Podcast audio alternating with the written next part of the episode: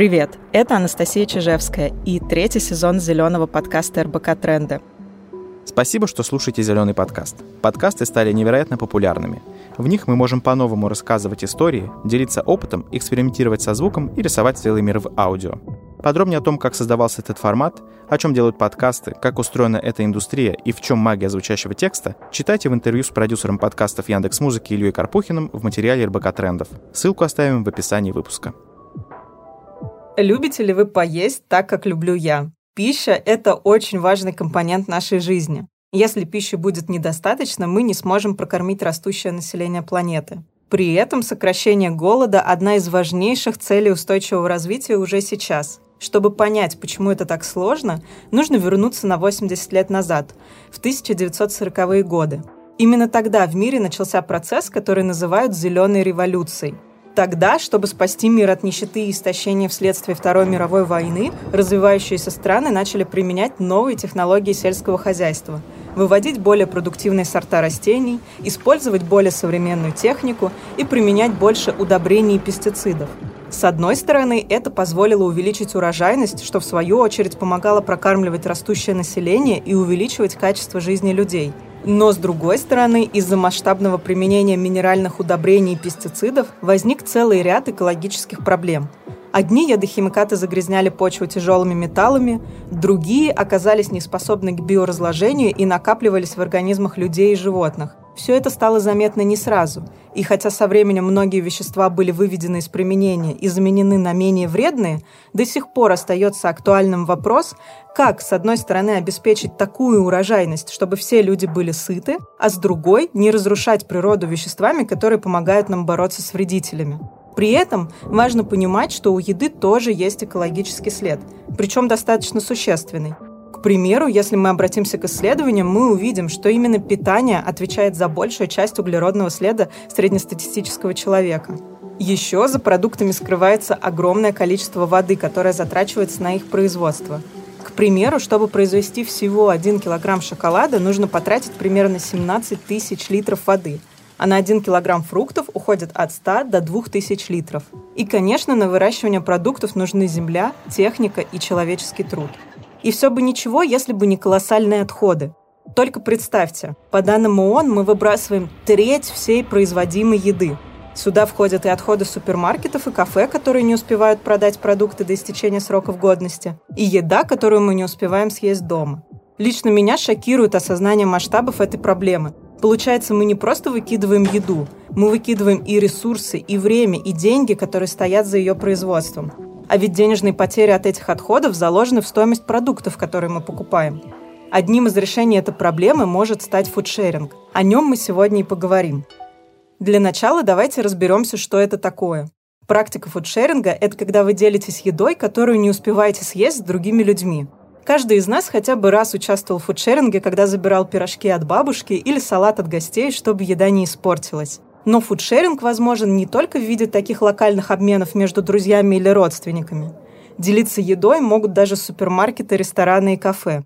Порассуждать на этот счет я предлагаю вместе с гостями нашего сегодняшнего выпуска, основательницей проекта по спасению еды в России «Фудшеринг» Сашей Лёгкой и основателем сервиса «Eat.me» Рудольфом Аном. Расскажите, пожалуйста, про ваши проекты. Что такое фудшеринг и что значит спасать еду? А, ну, фудшеринг, в принципе, значит спасать еду, делиться едой. Ну вот, нашему проекту уже около шести лет. И, в принципе, он появился, потому что просто в России такого еще не было. Я сталкивалась с подобными проектами в Европе, например, в Испании, ну, в Германии, конечно же, откуда все это и пошло, насколько я знаю, а у нас в России такого не было. И сначала я вообще хотела сделать ориентацию больше на людей, чтобы именно люди друг с другом делились едой. Но где-то через три месяца после того, как проект появился, в принципе, начали уже присоединяться заведения, то есть все как-то передавалось по сарафанному радио. И сейчас вот спустя шесть лет у нас стабильно около ста партнеров. Ну, периодически кто-то появляется, кто-то уходит.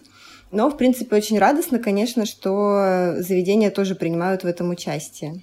А вы сейчас есть в Москве и в Питере, правильно? Да.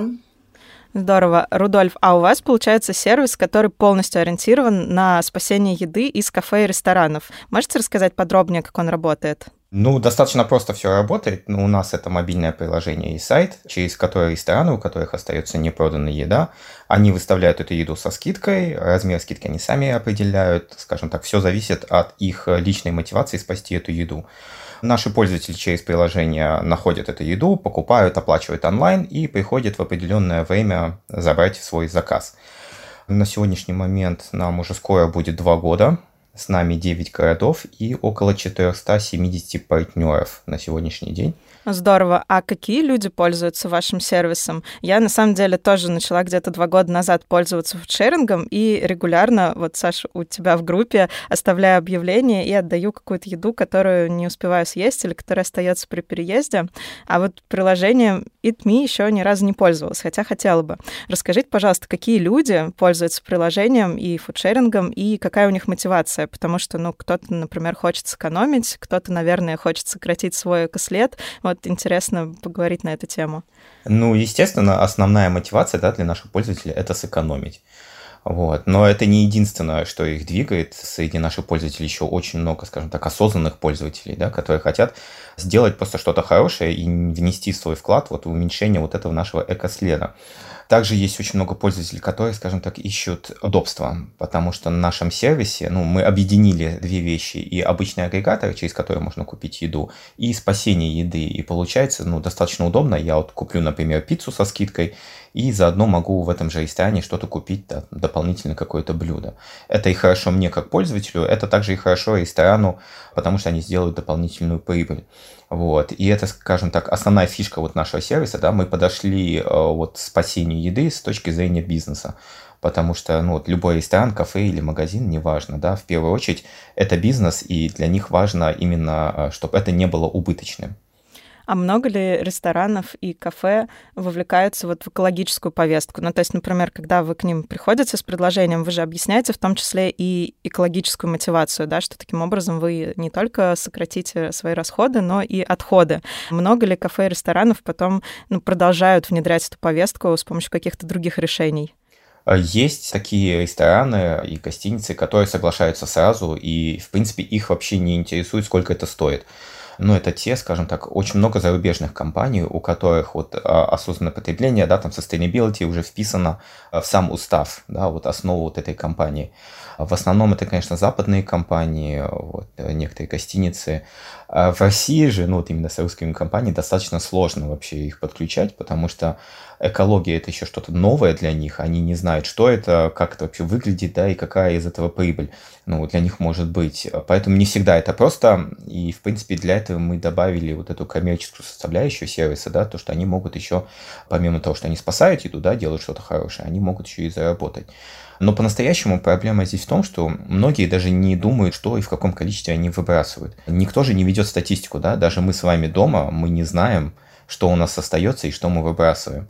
Для ресторанов часто они говорят, что у нас еда не остается, вот. Но они не задумываются. Потом, когда начинаешь у них спрашивать, а вот в мусор выбрасываете в конце дня? Они говорят, да. Хорошо, а что у вас было в мусоре? Ну и начинается там кусочек тортика, да, там остался, не продали, там замороженная какая-то курица, которая лежала там в морозилке в самом углу, и про нее забыли уже давно. И мы им тут говорим, так вот, видите, вы выбрасываете деньги, да, если бы вы по-настоящему помнили про вот эти продукты, которые остаются, и вовремя бы их выкладывали, да, у нас на сервисе, вы могли вернуть себе хотя бы вот себестоимость. Саш, а какие у вас люди пользуются сервисом и как у вас выстроена работа с партнерами?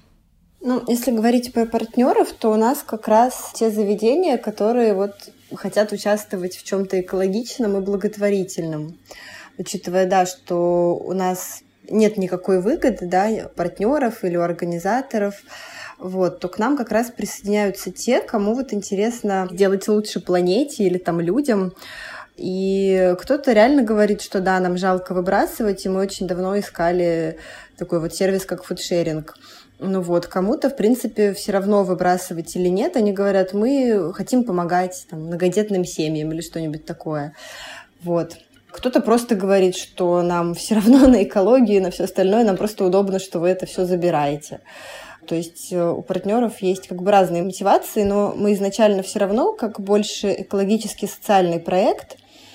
Вот, поэтому мы, конечно, рады, когда наши партнеры так экологически настроены. И люди все тоже абсолютно разные. Изначально, когда группа была еще маленькая, тоже было больше, скажем так, экоактивистов, которым надоел только раздельный сбор один, и они хотели что-то еще внести в свою жизнь экологичного.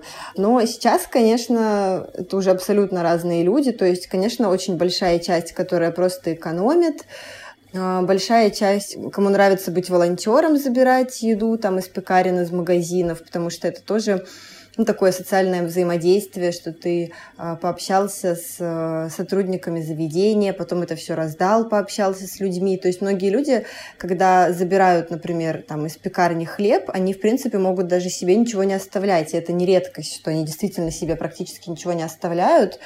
Просто им нравится вот раздавать, нравится такое социальное взаимодействие, нравится как-то помогать другим. То есть это такой вариант благотворительности и активизма. Ну, я бы не назвала это прямо благотворительностью. Все-таки, мне кажется, это вариант активизма и социального взаимодействия. Я бы больше это так назвала.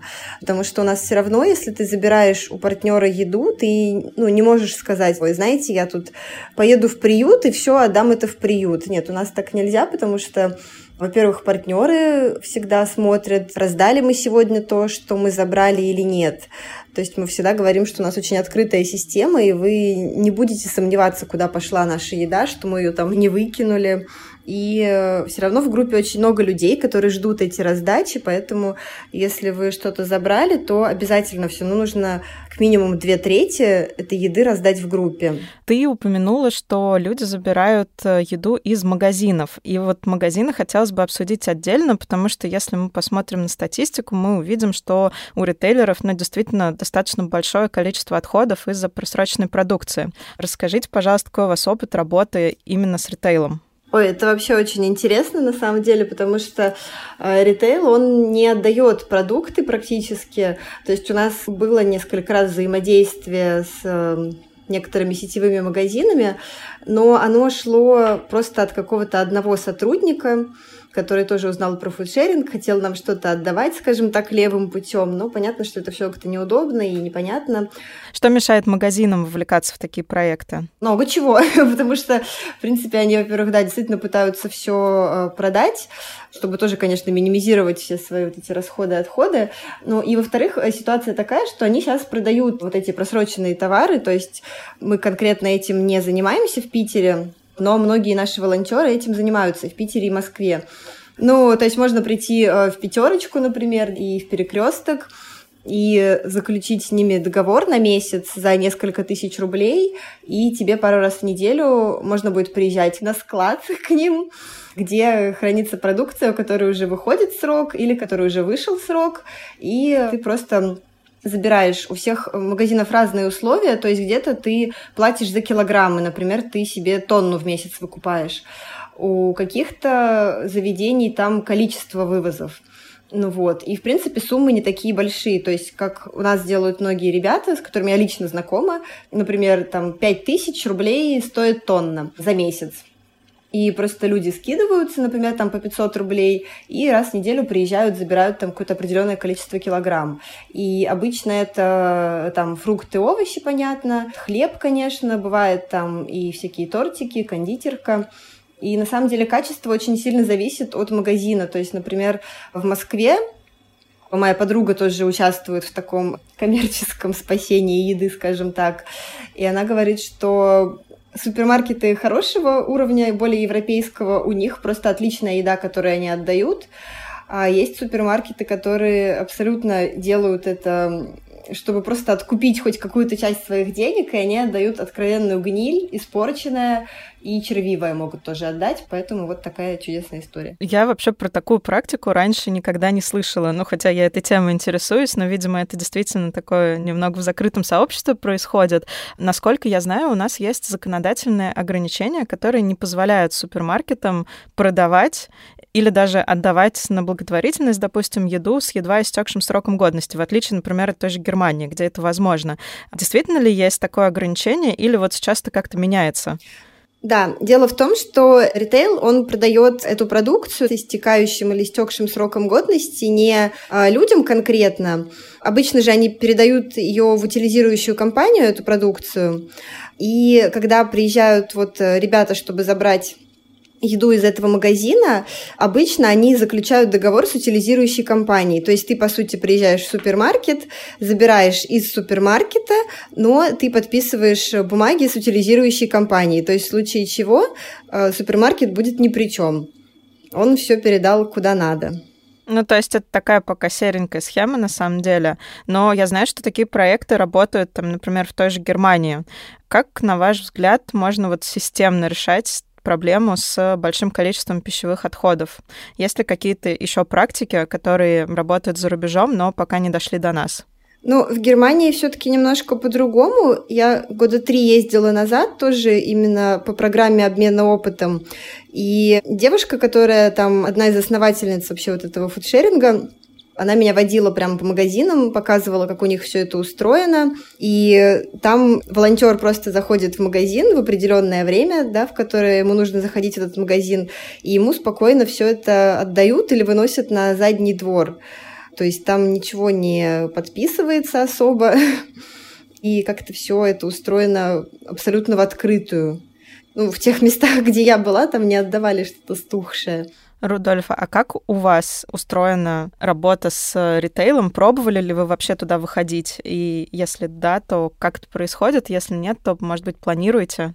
Да, мы уже пробовали, и у нас уже ну, есть несколько магазинов, с которыми мы сотрудничаем.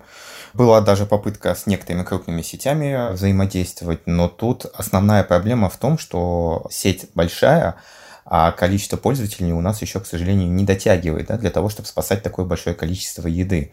Вот, потому что, как вы правильно тут сказали уже, в основном еда выбрасывается именно в ритейле и у производителя, а в ресторанах по-настоящему намного меньше. Вот. Мы также общаемся с многими производителями, потому что они в первую очередь и страдают от вот этой проблемы. По-настоящему в ритейле, да, ну и как в ресторанах, у них у всех есть жесткие требования. Например, там нельзя привезти продукцию, у которой остаточный срок, там, скажем так, менее пяти дней, да, если это молочка. Или нельзя привезти некрасивые яблоки. Вот. А мы же не можем сказать яблоку, какое оно должно вырасти, да? Это же всегда там что-то идет не так. Есть по-настоящему на Западе очень много там других проектов. Там кто-то делает из некрасивых овощей и фруктов какую-то продукцию, да, вот там Данон вроде начали йогурт делать из некрасивых. К нам, к сожалению, это еще пока не дошло, не могу сказать по какой причине, но, на мой взгляд, вот единственное, скажем так, правильное решение на данный момент, да, это просто уменьшение пищевых отходов, ну, вот, которые образуются.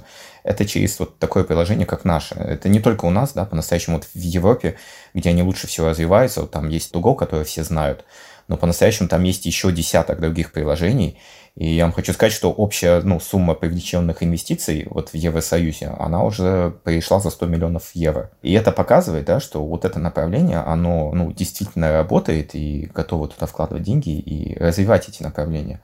Например, в Евросоюзе там уже более там, пятнадцать миллионов пользователей, что ли, на все вот эти приложения. Да? Вот вы сказали, что ритейлеры вроде заинтересованы, но пока что мало пользователей. То есть проблема в том, что пока что в России это не настолько популярно среди людей или просто люди об этом не знают. Нет, это проблема в том, что наш сервис, вот Eat.me приложение, еще не настолько развит, да, чтобы охватить, скажем так, тысячу магазинов.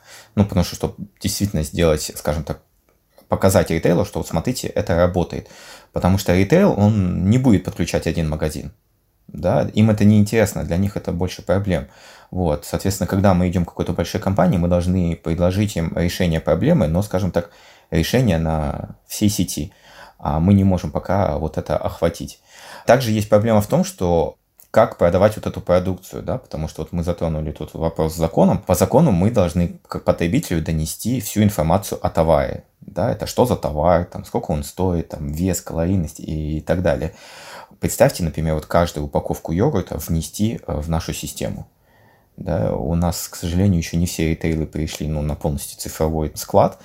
Многие даже не знают, что, какую продукцию им привозят, какие у них там вообще остатки. Поэтому нам как-то это оцифровать и занести к себе, это очень сложно. Есть вариант продавать это как, скажем так, коробочку, да, с едой. Но тут тоже появляется несколько проблем. Во-первых, пользователь сейчас очень привередливый стал, да, там кто-то лактозу не ест, там перешел на растительное молоко, кто-то там глютен не хочет употреблять и так далее. И когда мы продаем коробку, и они не знают, что в ней, да, кот в мешке, ну вот как есть у нас, например, там Doggy Bag, то как пользователь это отталкивает. Да, потому что они не знают, что они получают за свои деньги. Ну и опять же, да, здесь тоже может быть узкое место, что часть продуктов человек просто выкинет, потому что они ему не подойдут, а это просто противоречит самой идее приложения. Да, у нас есть несколько решений, которые мы сейчас разрабатываем с некоторыми компаниями, пока они еще в такой там ранней стадии. Мы уже начали тестировать, например, доставку, скажем так, еды по подписке некоторых производителей, но тут... Пользователь все равно он знает, что он получает, да, к примеру, две упаковки молока, там сметана и творог. Вот. И такой набор пользователь по подписке будет получать стабильно там один-два раза в неделю, да, в зависимости от его потребностей.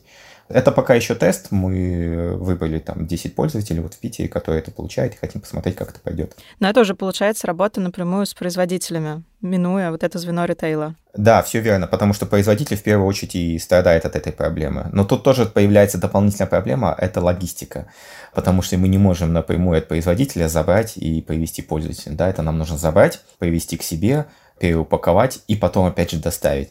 Мы вообще нацелены на то, чтобы вот этот экологический след максимально уменьшать, да, даже вот доставку, которую мы запустили вот в мае прошлого года, у нас доставка в девяносто процентов случаев это пешие курьеры, да, потому что мы не хотим просто, чтобы там кому-то булочку везли на машине.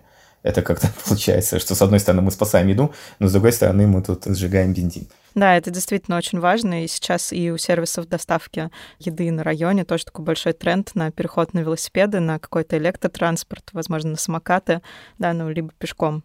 Так что, да, это действительно важно. Вы коротко сказали про то, что, ну вот желательно вот этот вопрос пищевых отходов решать радикально и вообще образовывать их меньше, да? Давайте дадим советы нашим слушателям, как можно сокращать количество пищевых отходов дома. Ну, в первую очередь нужно понимать, что мы выбрасываем. Это касается не только у нас дома, это касается даже любого там общепита, да, предприятия. Основная проблема в том, что никто не ведет учет. Мы не знаем, что в каком количестве мы выбрасываем. Соответственно, когда мы это уже будем знать, да, мы будем составлять какой-то список, с которым мы пойдем в магазин и будем знать, что нам нужно купить. Второе, это нужно улучшить срок хранения продуктов. Для этого есть там много лайфхаков, их можно погуглить, да, как там зелень, чтобы она лучше лежала в холодильнике и так далее. Но, на мой взгляд, вот то, что я дома использую, это контейнеры. У меня контейнер есть практически для ну, любого вида продукции, и уже каждый контейнер, он заранее подписан, что я для чего использую. Ну и последнее, это подходить осознанно к покупкам, да, там, скажем так, если вы идете там на шведский стол, не нужно себе накладывать полную тарелку, а лучше положите себе чуть-чуть, потом еще раз подойдите к шведскому столу, вот, потому что никто же вас не будет выкидывать. И это касается не только его, вообще и дома, да, там, если у вас там два человека дома в семье, не нужно готовить огромную там десятилитровую кастрюлю супа. Да, вы его, скорее всего, не съедите. Это такие мелочи, да, ну, скажем так, начинать надо с себя. Несмотря на то, что, вот, казалось бы, я тот человек, который точно должен осознанно там, подходить к покупкам еды, да, к походам в магазин, все равно, мне кажется, это часто основано на чувстве голода, да, это все-таки такой наш инстинкт, который не подвластен там чувствам, поэтому осознанно покупать, это, конечно, хорошо, но я не питаю иллюзий, что можно от этого избавиться вообще навсегда и полностью, и что у людей дома не будет оставаться лишней еды, поэтому я всегда за то, чтобы люди просто научились ей делиться, да, потому что у меня, например, во дворе я организовала такую, скажем так, полку, да, на которую я периодически отношу, ну, вообще не только ненужную еду, да, которую я, опять же, там, купила какой-нибудь тамбур и рис и поняла, что вообще мне это не нравится. Я туда отношу иногда еще и вещи, и мне кажется, это такой хороший шаг в плане того, что, ну, чтобы люди не стеснялись, в общем, делиться своей едой, вещами, отдавать. Вот, потому что, например, Авито, да, им пользуются, в принципе, все там и богатые, и бедные люди, да, там можно купить и машину, и квартиру, а можно купить кофту за пятьдесят рублей. И мне вот в этом плане всегда хочется, чтобы фудшеринг тоже стал таким общим сознанием, да, чтобы никто не стеснялся там забирать еду или делиться едой, поэтому... Я бы вот такой совет дала, то прежде чем вот выкинуть что-то, что вы не хотите съесть, попробуйте это, ну, реально отдать, Можно предлагать всегда это соседям, какой-то урожай, например, который выдался на даче большим. Можно делиться в группе, можно также у себя в подъезде или во дворе что-то подобное организовать, потому что я знаю, что во многих домах сейчас стоят контейнеры, которые люди сами устанавливают с батарейками, например, да, небольшие просто коробочки.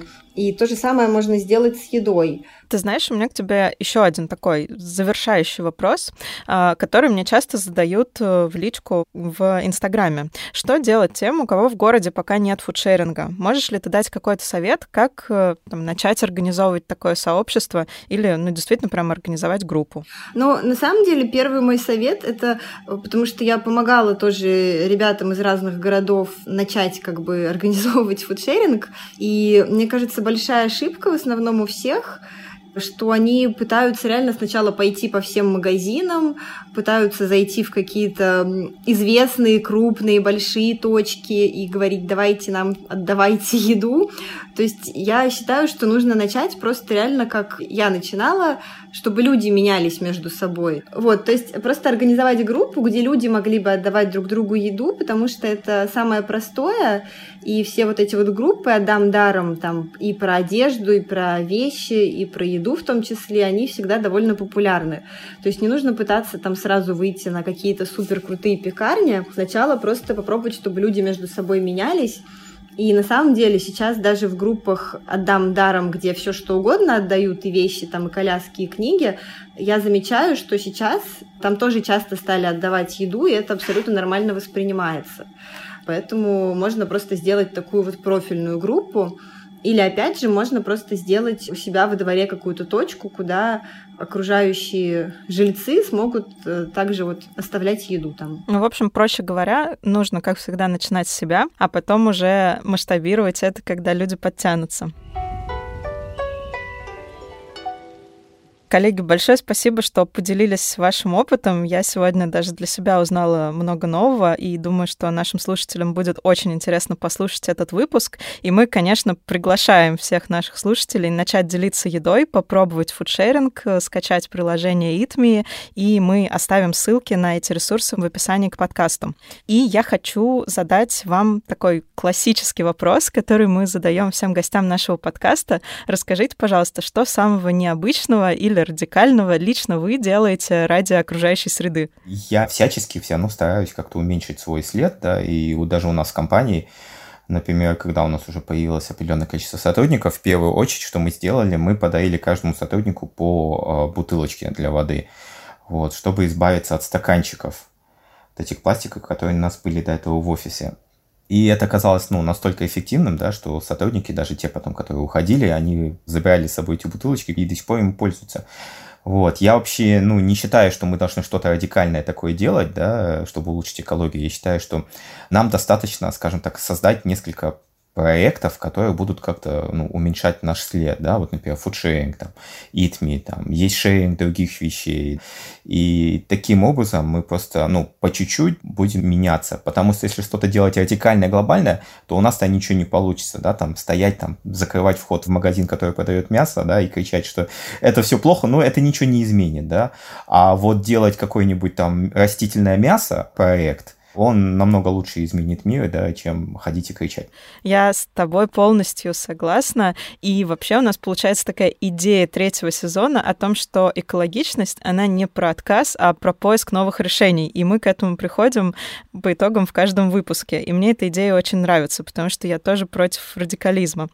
Саш, но тем не менее, что необычного делаешь для экологии ты? Ну, я тоже хочу поддержать еще предыдущую мысль, что я считаю, что каждый должен быть экологичен в чем-то своем, потому что когда человек такой: все, я, меня волнует вся эта проблема экологии, я хочу быть полностью экологичным, и начинает э, разделять мусор, перестает есть мясо и молоко, не выкидывает продукты, одевается только в секонде, и он такой через месяц типа: господи, можно сдохнуть. Поэтому я, например, в принципе, вот по теме еды не разделяю мусор. Это так, тоже, кстати, просто один из советов. Ну вот, а из такого радикального, что я делала, мы с подругами, например, фриганили и забрались в элитный жилой комплекс, чтобы посмотреть, что там выкидывают магазины, и реально залезали в эти мусорки, рылись там. Нашли, что хотели, да, они действительно выкидывают много чего хорошего. Вот, это было такое довольно радикально. С ума сойти, да, это правда звучит радикально. Спасибо большое, что поделились вашим опытом. А пока призываю наших слушателей подписываться на наш подкаст, ставить оценки, писать комментарии. А если у вас есть вопросы, то пишите их на нашу почту подкаст собака точка эр бэ ка точка ру. И до встречи в следующем эпизоде.